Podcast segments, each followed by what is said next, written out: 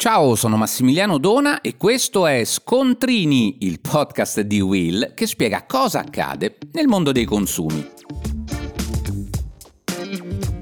Oggi parliamo di truffe finanziarie. Eh sì, perché il fenomeno assume contorni preoccupanti e sono sempre più numerose le persone che si rivolgono a consumatori.it lamentando di essere state derubate da falsi consulenti finanziari o piattaforme di trading online abusive. Ogni mese nel nostro paese la Consob, l'autorità di vigilanza del settore, oscura decine di siti web, ma nonostante i nuovi poteri il regolatore può fare ben poco. È come cercare di svuotare il mare con un cucchiaino. Certo, per il risparmiatore è fondamentale adottare alcune precauzioni per salvaguardare il proprio risparmio. Nel caso di siti che offrono servizi finanziari è importante verificare che l'operatore tramite cui si investe sia autorizzato, mentre per le offerte di prodotti finanziari finanziari che sia stato pubblicato il prospetto informativo.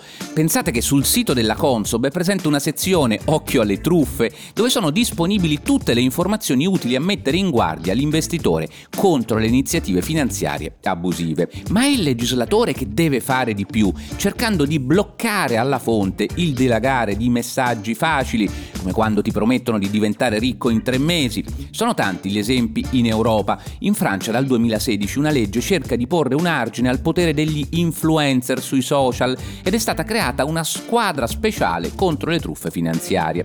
Il governo spagnolo ha annunciato alcuni mesi fa nuove regole per la gestione della pubblicità sulle criptovalute proprio da parte degli influencer sui social media. Nel Regno Unito è in fase avanzata la discussione su una legge sulla sicurezza online che imporrà un obbligo di diligenza anche alle piattaforme e ai motori di ricerca, proprio per proteggere gli utenti da vari tipi tipi di frode, da quelle sugli investimenti a quelle sentimentali. Negli Stati Uniti di questi giorni la decisione della SEC, l'autorità di controllo dei mercati finanziari, di raddoppiare il personale responsabile della protezione nei mercati delle criptovalute, con l'ingaggio di avvocati e analisti specializzati nelle frodi. E qui in Italia quando c'è una lacuna nei processi di sicurezza di una banca è possibile ottenere dall'arbitro bancario il rimborso di quanto perduto, ma nei molti casi in cui il consumatore si è lasciato convincere dalla pubblicità online o da qualche influencer, è troppo alto il rischio di ritrovarsi con un pugno di mosche in mano.